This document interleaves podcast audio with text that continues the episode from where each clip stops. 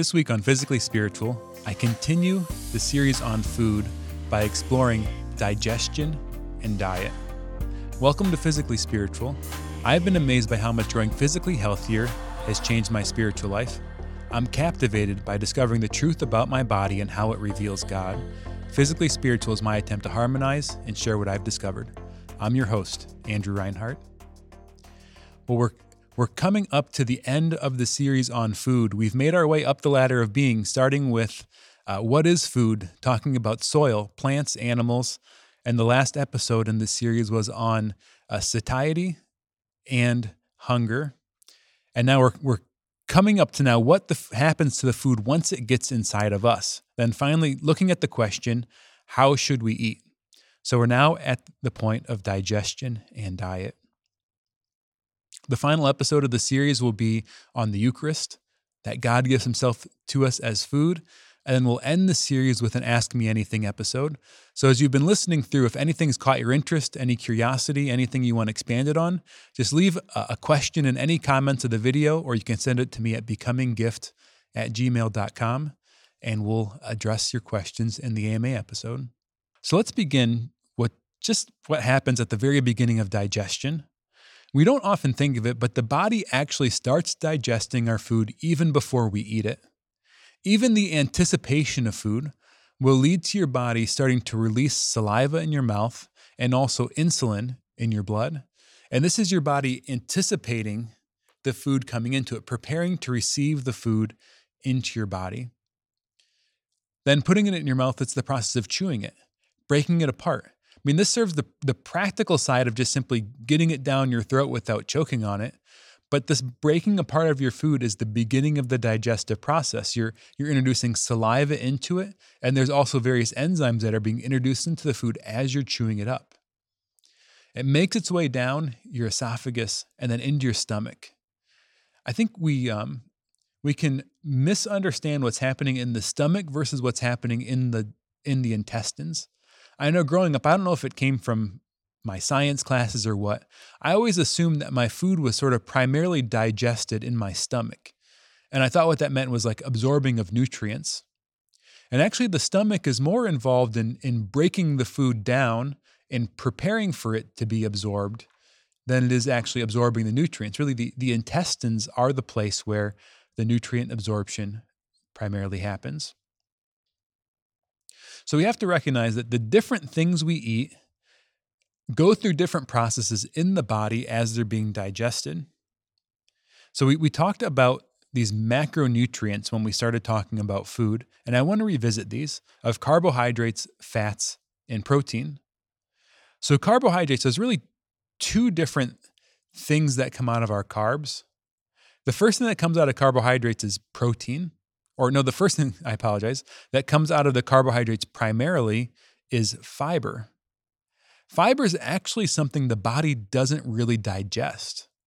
When we take fiber in, it, it does serve a couple important effects in the body. One, it, it makes you feel full, it has a satiety effect. So there's a connection between consuming sufficient fiber and eating less calories. But fiber actually also feeds the microorganisms that are throughout your guts. So your whole digestive tract is populated with uh, your what's called your your gut microbiome.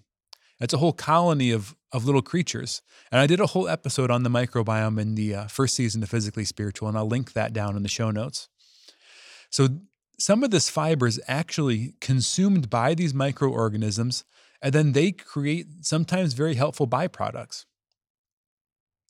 Uh, and then the final effect of fiber is just simply to sort of push things through the system. We call this gut motility. So sometimes people conceptualize this as the fiber kind of like scraping out the intestines, cleaning you out. People use fiber as a uh, as a laxative or something to kind of get their system moving. But fiber is an, an important a part of, of the human diet, even though it's not essential in the most technical sense of the term. You can survive without it. The second thing that that carbs that carbs provide us is glucose. Glucose is simply energy. There's a, a beautiful balance between the energy cycle that happens in animals and the energy cycle that happens in plants. And I addressed this in the episode on plants um, in the beginning of the series too, and I'll link that in the show notes. In humans, this cycle is called the Krebs cycle. And in animals, it's called the Calvin cycle. So the byproduct of the Calvin cycle is actually oxygen.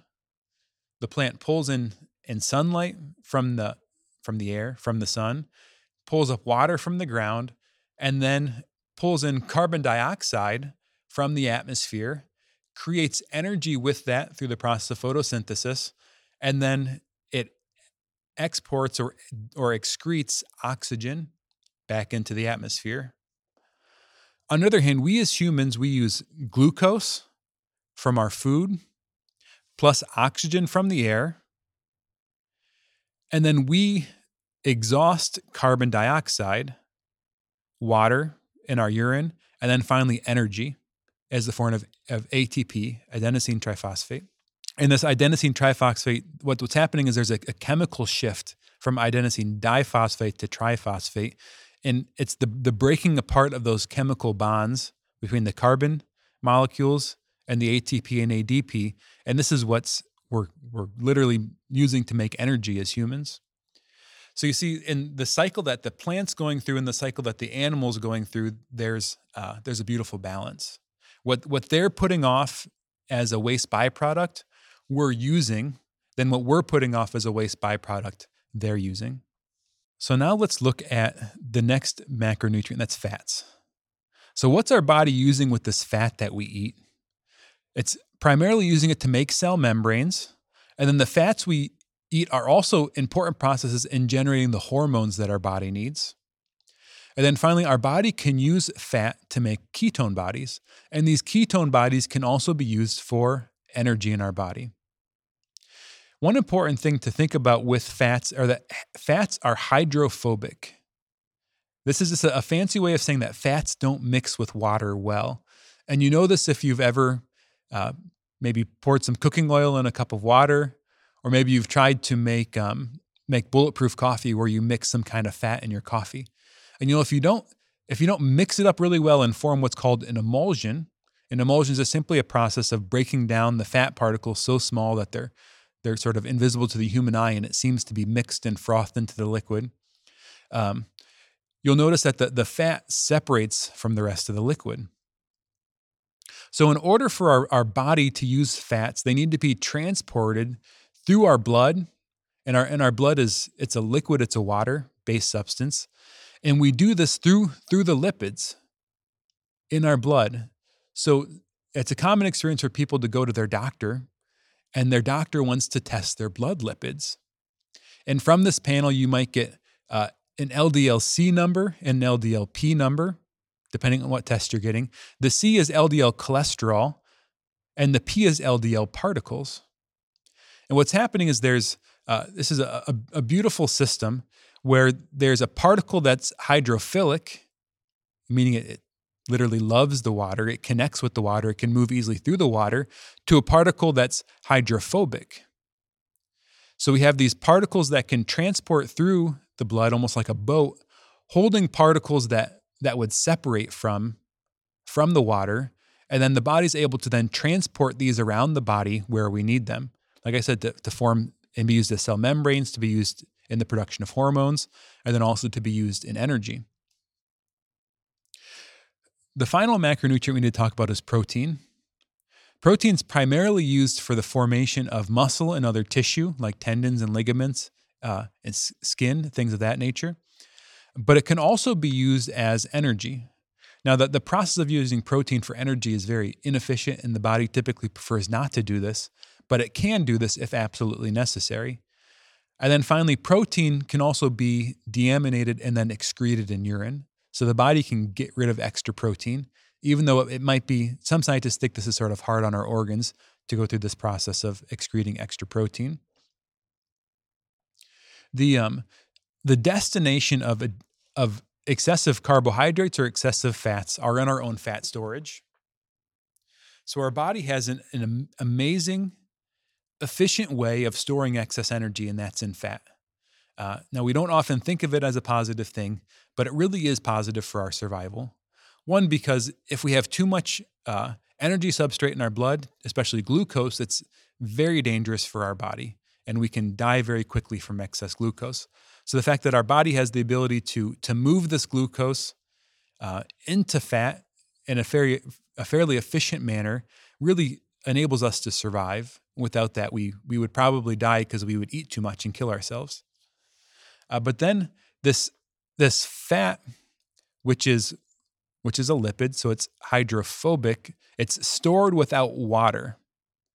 And, and typically, like with our muscles and other fibers in our body, they're they're hydrophob hydrophilic. They love the water, so it's so it's stored with water. It's like a, a lot of our muscle tissue is actually water. And then the, we have a small amount of energy stored in our muscles and other parts of our bodies called glycogen. And this glycogen is also stored with water.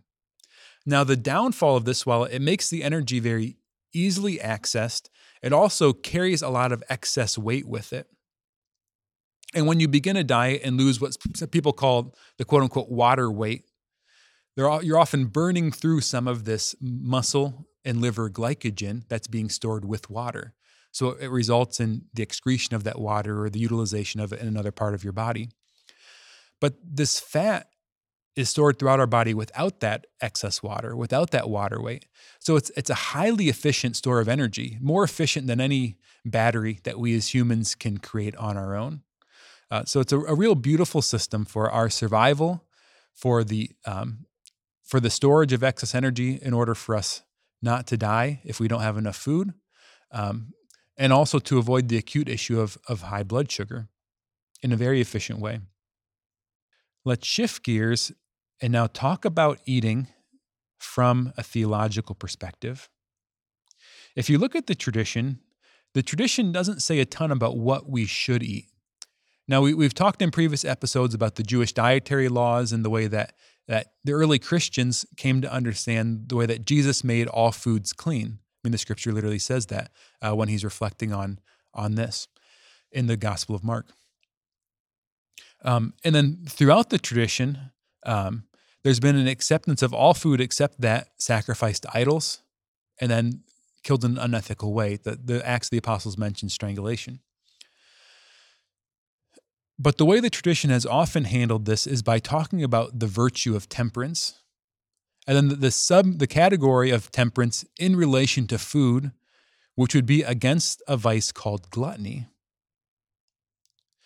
To talk about gluttony, I want to uh, bring in here St. Thomas Aquinas. And the, the secunda secunda of the Summa Theologiae, so the second part of the second part of his summary of theology, in question 148, Thomas handles this question of gluttony. And when he does this, he does it in two, uh, I think, particularly helpful ways. On the one hand, he talks about the different species of gluttony. Then he also talks about the daughters of gluttony. And I want to go through these to put some more flesh on the bones. So, so gluttony is simply inordinate eating. So it's giving into the passions your concupiscible passions for food in a way that's disordered, that's beyond what's needed, that's beyond God's design. So, when talking about the species of gluttony, St. Thomas says, Now, two things are to be considered in eating, namely the food we eat and the eating thereof. He says, accordingly, the, the inordinate concupiscence may be considered in two ways. First, with regards to the food consumed, and thus as regards to the substance or species of food as man seeks sumptuous or costly food. As regards its quality, he seeks food prepared too nicely or daintily. And as regards to quantity, he exceeds by eating too much. So there's there's three different uh, species that he's laying out here. We might be committing the sin of gluttony or the vice of gluttony by demanding food that's too costly or too sumptuous. We might also uh, demand it to be uh, prepared in too quality of a way. So prepared too nice, and that's food being too daintily consumed. And then finally, by quantity, and this is what, what we probably typically think of as gluttony, is eating too much, exceeding the right amount of food. And then finally, at the end, he says, secondly, the inordinate concupiscence is considered as the consumption of food, either because one forestalls the proper time for eating, which is to eat hastily, or one fails to observe the due manner of eating by eating greedily. So that this the second way is when you're eating your food too fast, or you're eating your food really without due manners, which is to eat it greedily. So he breaks gluttony into five different species. Sumptuousness, you're you're demanding too expensive of food, too fine of food. Daintiness, you're, you're demanding the food be prepared too nicely. Or by quantity, you're eating too much. By hastiness, you're eating too quickly. And then finally, by greediness, you're eating your food without manners, without justice to other people. Uh, so, so in these five species, hopefully this helps illustrate what um, what goes into the sin of gluttony, and then maybe reflecting on your life. I know for me, I often think of gluttony as just eating too much, and not all these different uh, these different facets of it. There's also a lot of practical wisdom to this. There's a lot of uh, just God's design in what St. Thomas Aquinas is saying here. Let's take, for example, the idea of eating too hastily. If we eat too quickly, we can actually uh, circumvent the different hormones and signaling in our body that, that give us an idea of satiety. So if we eat a lot of something that's very flavorful, the body will downregulate the pleasure you get from that food over time. Now, if you scarf it down really quick in a few bites, you're going to get it all in your body before that feedback loop can happen in your body. If we take our time and eat slowly, we'll begin to notice uh, these signals coming up from our body uh, through our hormones into our, our conscious awareness. And, and our body will, will start to communicate to us how much we should eat or what we should eat.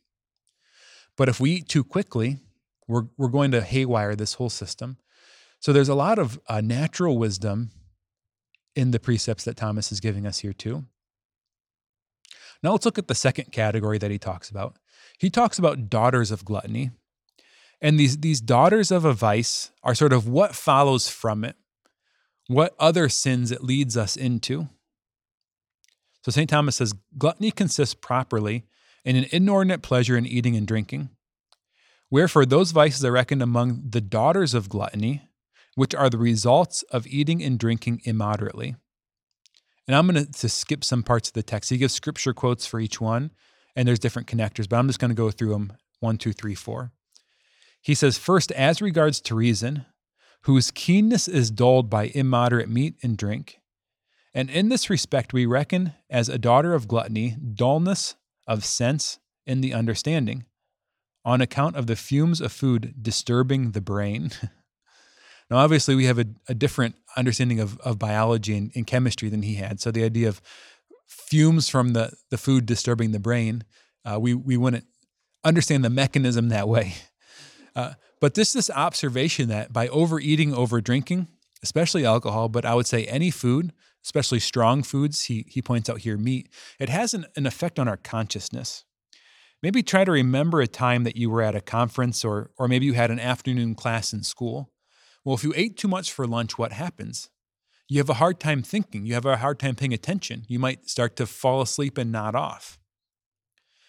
And one of the, the dangers to us as moral people of having a dull mind is that our will is our, is our rational appetite.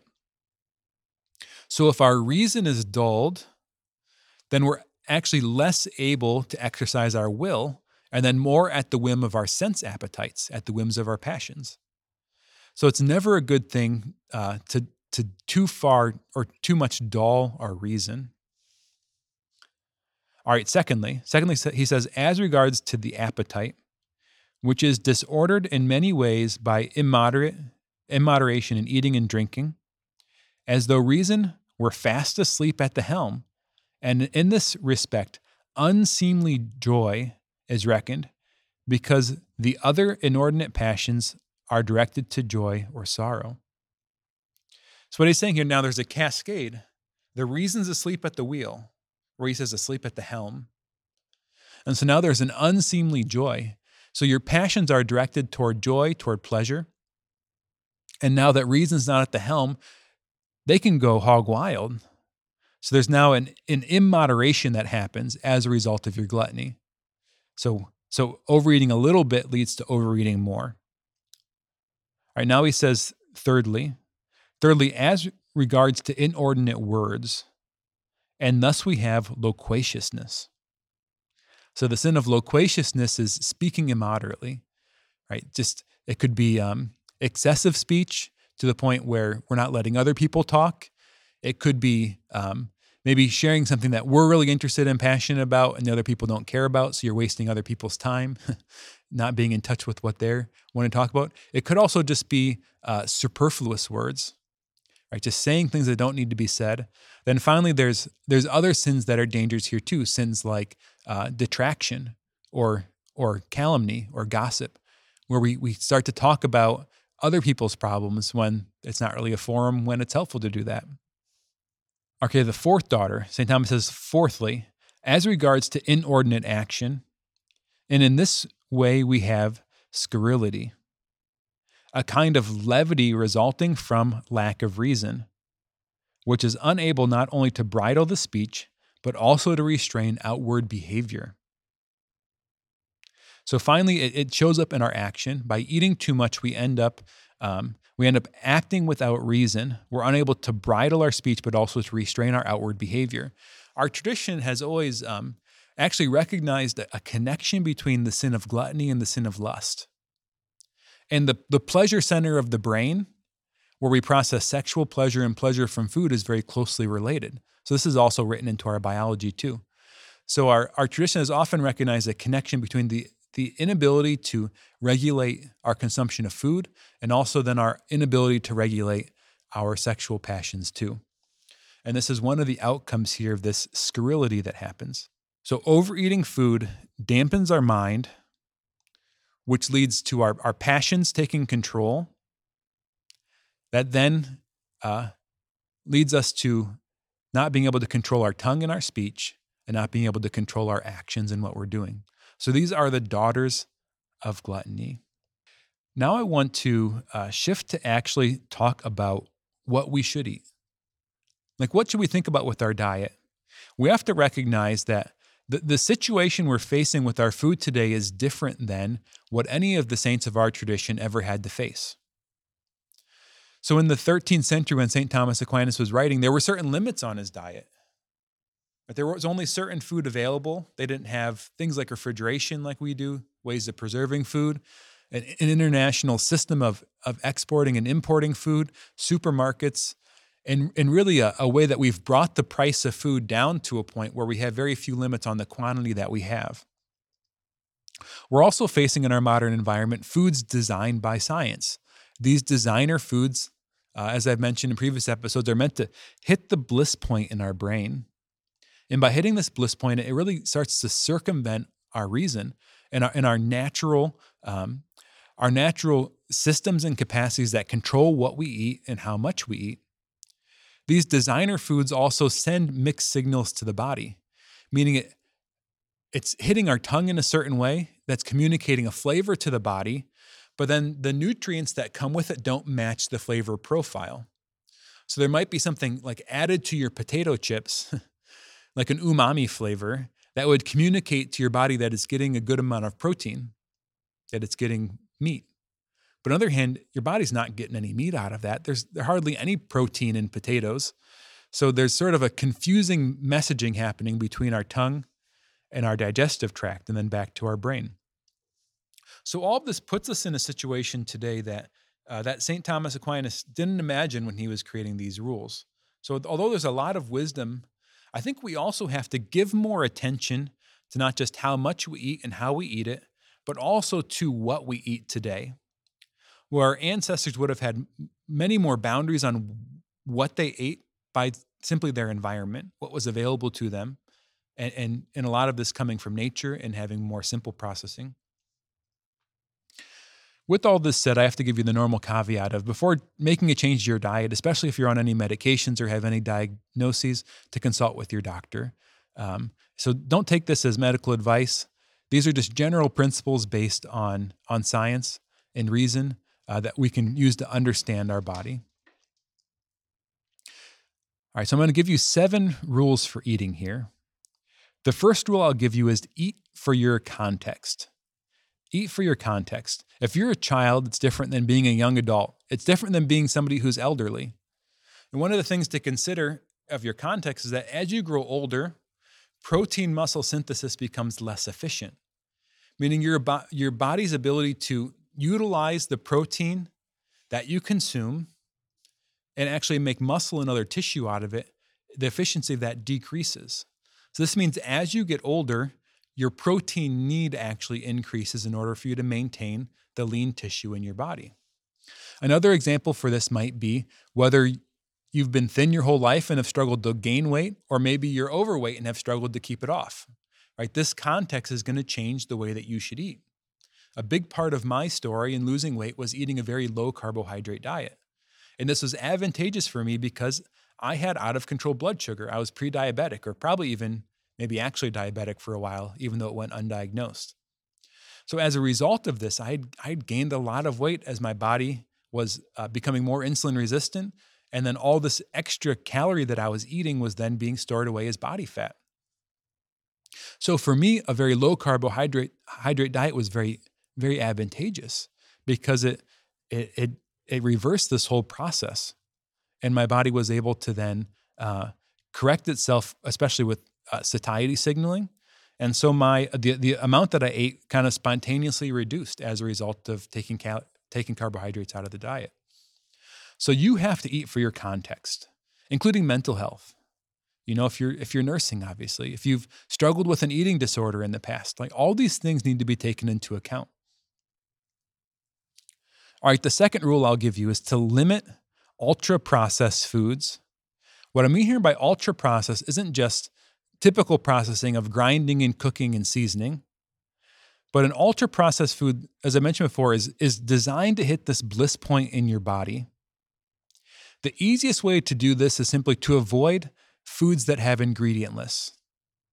Anything that has an ingredient list means that, that, that the USDA has identified this as something that, that the, the company needs to provide additional information to you for you to identify what's in the food.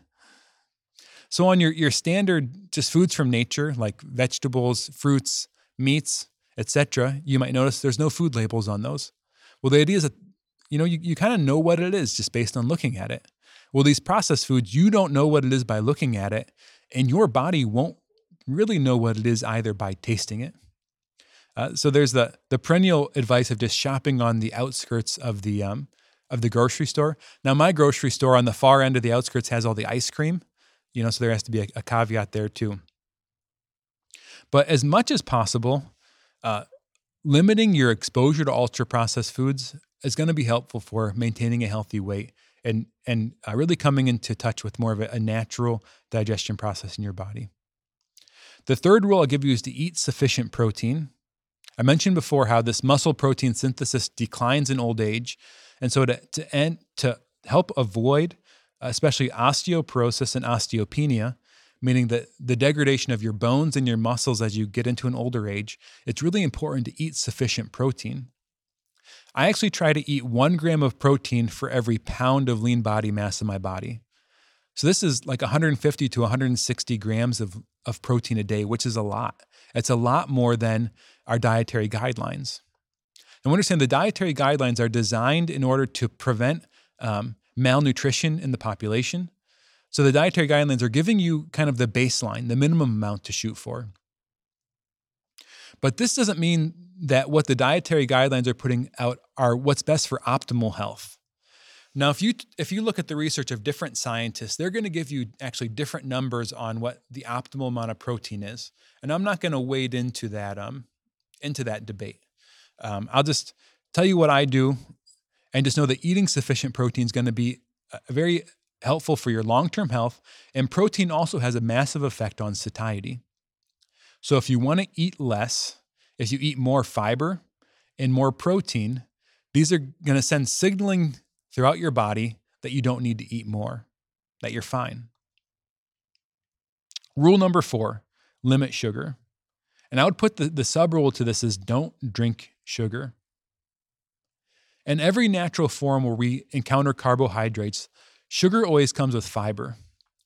And there's there's even protein in a lot of plants like corn. So, so in their natural form, as you're encountering carbohydrates, you're also getting fiber and, and protein, and you're getting other, other uh, things with it. So this is an, important for the digestion of that sugar, that it's, it's sort of blunting the effect on your blood sugar. But especially uh, with the sugar called fructose, it's especially important because fructose doesn't enter into your blood sugar. So a lot of people will hail this as a positive benefit in that fructose isn't going to increase your blood sugar if you struggle with diabetes or, or prediabetes or something like that. But the downfall of this is since it doesn't enter in, into your into blood sugar in the same way that uh, that other forms of sugar do, um, that it has to be primarily processed in your liver. So as a result of this, if you're eating too much fructose too quickly, your your liver can't handle it and it and it leads to actually fatty liver a, a, a disease that's identified as NAFLD or non-alcoholic fatty liver disease and this has, has actually surpassed uh, alcoholic fatty liver disease as a cause for needing liver replacement you know so there's there's little children who are are drinking a ton of fructose and it ends up damaging their liver even at a very young age so, so typically, as you're eating a piece of fruit, there's a very specific amount of fructose in it. And because so much other stuff is coming with it, it ends up blunting the effect. And so your liver can handle a piece of fruit typically without a problem uh, because of these other circumstances. But if you're drinking it, it's coming into your body more quickly and hitting your digestive tract uh, more rapidly.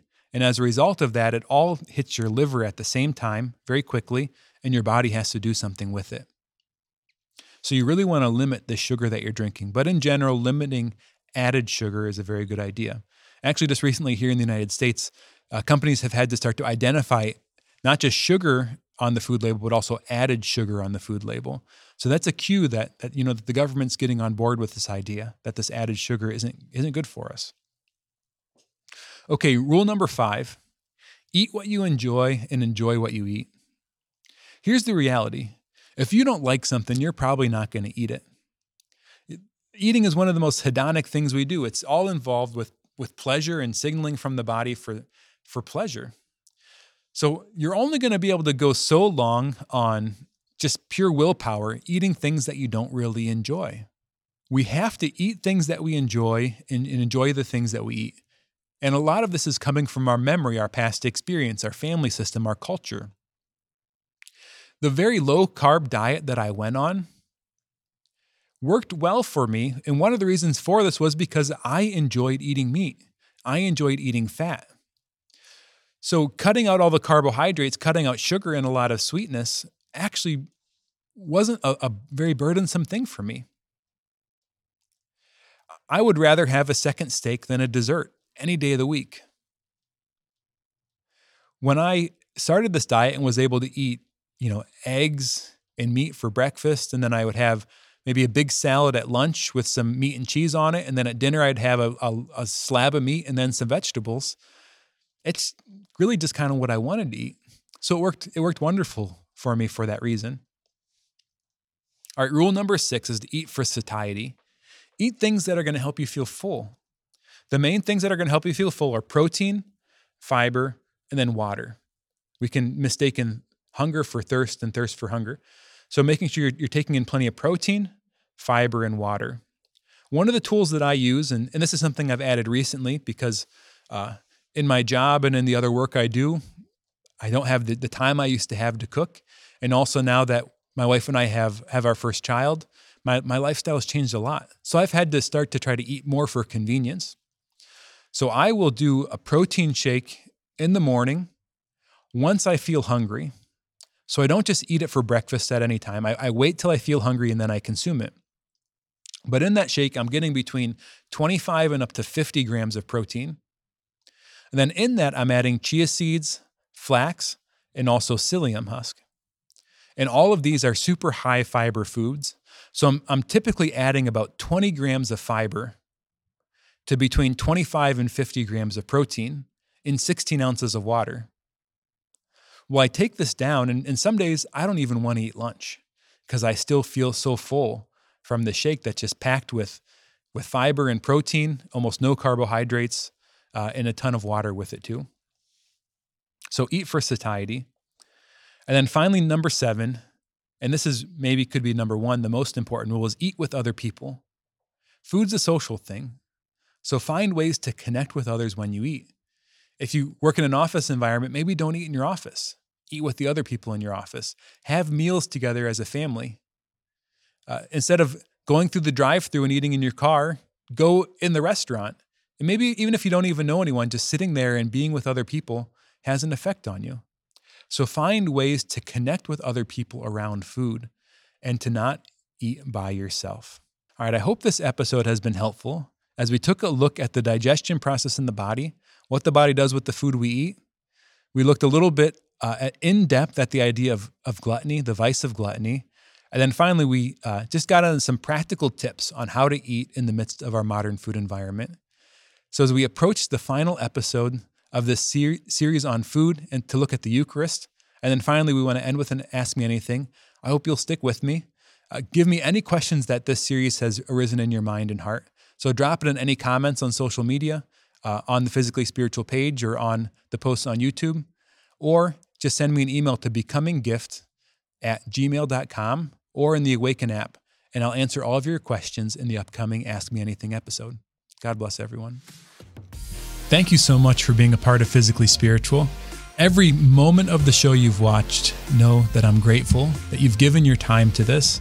I'm so passionate about the message that I'm trying to share, and I'm excited about the future of the show. So, thank you for every like, every view, every watch, every follow, every comment, every rating you give in the show. And a special thank you to all you that are already members of the Awakened Nation.